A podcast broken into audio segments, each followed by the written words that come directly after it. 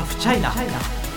5分でわかる中国ニュース。日本の個人情報とかアメリカのその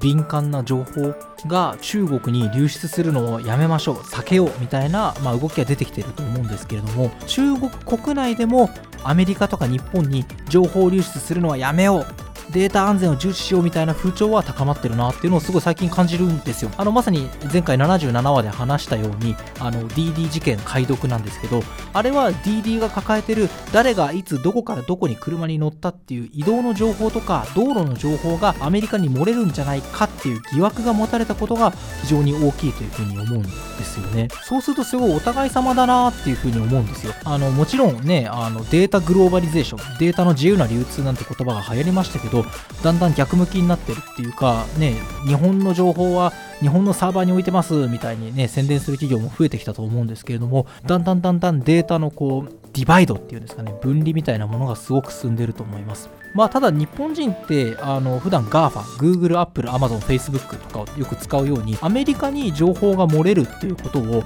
警戒する人ってあんまり僕の周りではいませんが中国に情報が漏れるとやめてくれそんなとんでもないことっていう風に感じる方すごく多いんじゃないかなと思います。あの翻って考えてみると私も割とそうですね。うんアメリカ、まあ、Facebook とか使ってますけどそういうものが漏れるともう嫌ですけど中国に漏れるとなんかすごい致命的な感じがする。まあそれ僕は記者として中国にかかってるからっていうのもあるんですけどっていうようなイメージやっぱ広く日本人全体に共有されてるなと思います。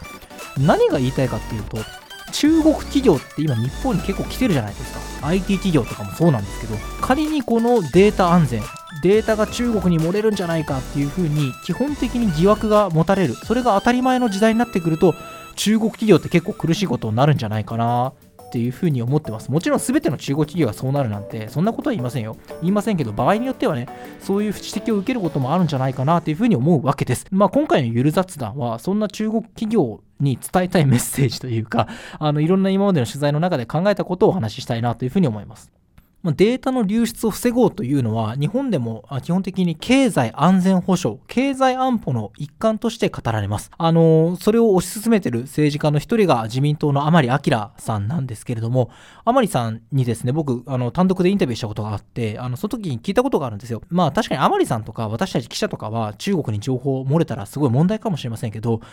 なんていうか、いわゆる姿勢の人たち、一般の人が中国に情報流出されても特に問題ないんじゃないですかみたいなことをちょっとあえて聞いてみて、水を向けてみたらですね、甘利さんちょっと景色版でですね、こうおっしゃったんですね。えー、個人情報を AI で解析することで、行動成功や普通の人と違うところまで把握されてしまう。自分の親や親友にさえ知られたくない秘密を相手が全部握ってしまう。平時は何も感じないけれど、有事の際にはそれを強烈に使われます。まあ確かにこれは一理ありますよね。あの、自分たちのトークの内容とかが暗号化されてはいるけれども、中国の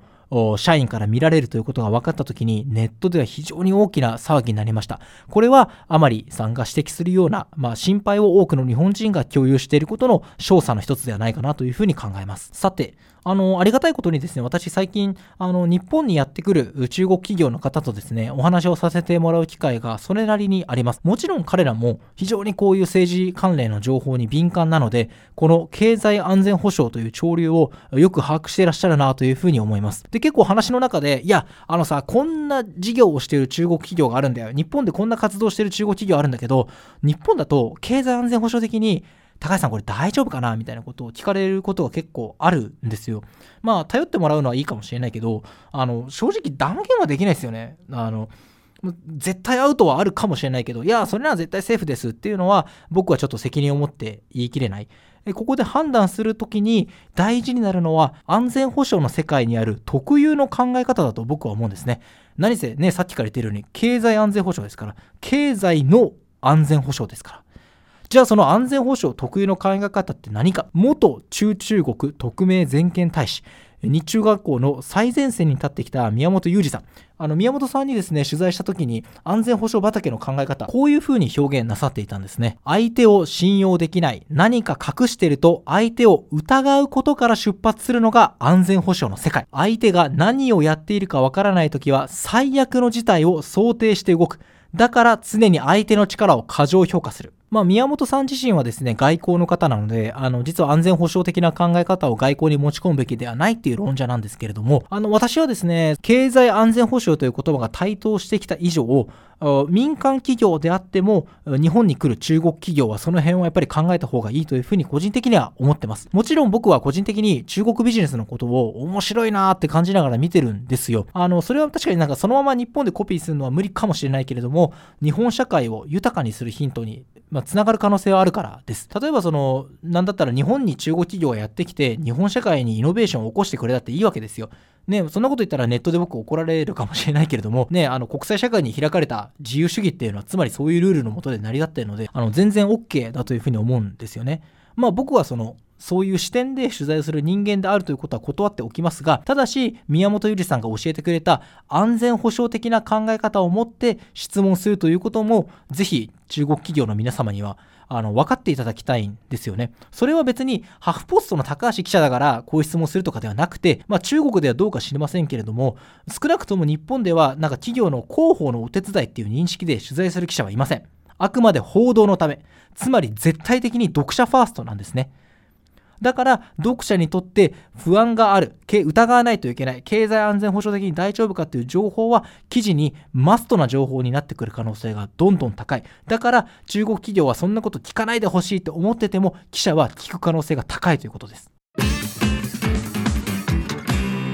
ねでこんなことを言ってしまうとあのじゃあもう高橋に中国企業の情報提供するのやめよっていうふうに思うかも あしれないんですけれども、ただ正直これ言っておきたいのが別にハフポストの高橋記者だからどうこうってことでもないし、メディアに取材されようが、取材を全部拒否しようが、お宅のその事業を経済安保的に大丈夫なんですか？データが中国に漏れることはないんですか？という問いにはいずれ直面する可能性が非常に高いです。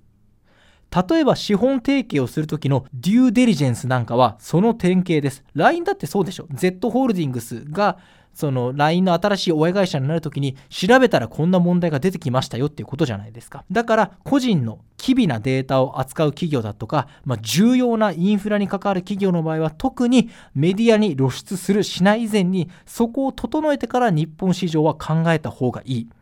逆に言うと、いや、データはその、なんていうか、そのね、そんな質問やめてよっていうような場合であったら、それはメディアに取材される、されない以前に、日本市場ではいずれ疑義、疑いを持たれる可能性はあるんじゃないかと。それが疑いを持って相手を見る安全保障、経済安全保障の世界じゃないかなというふうに最近は思います。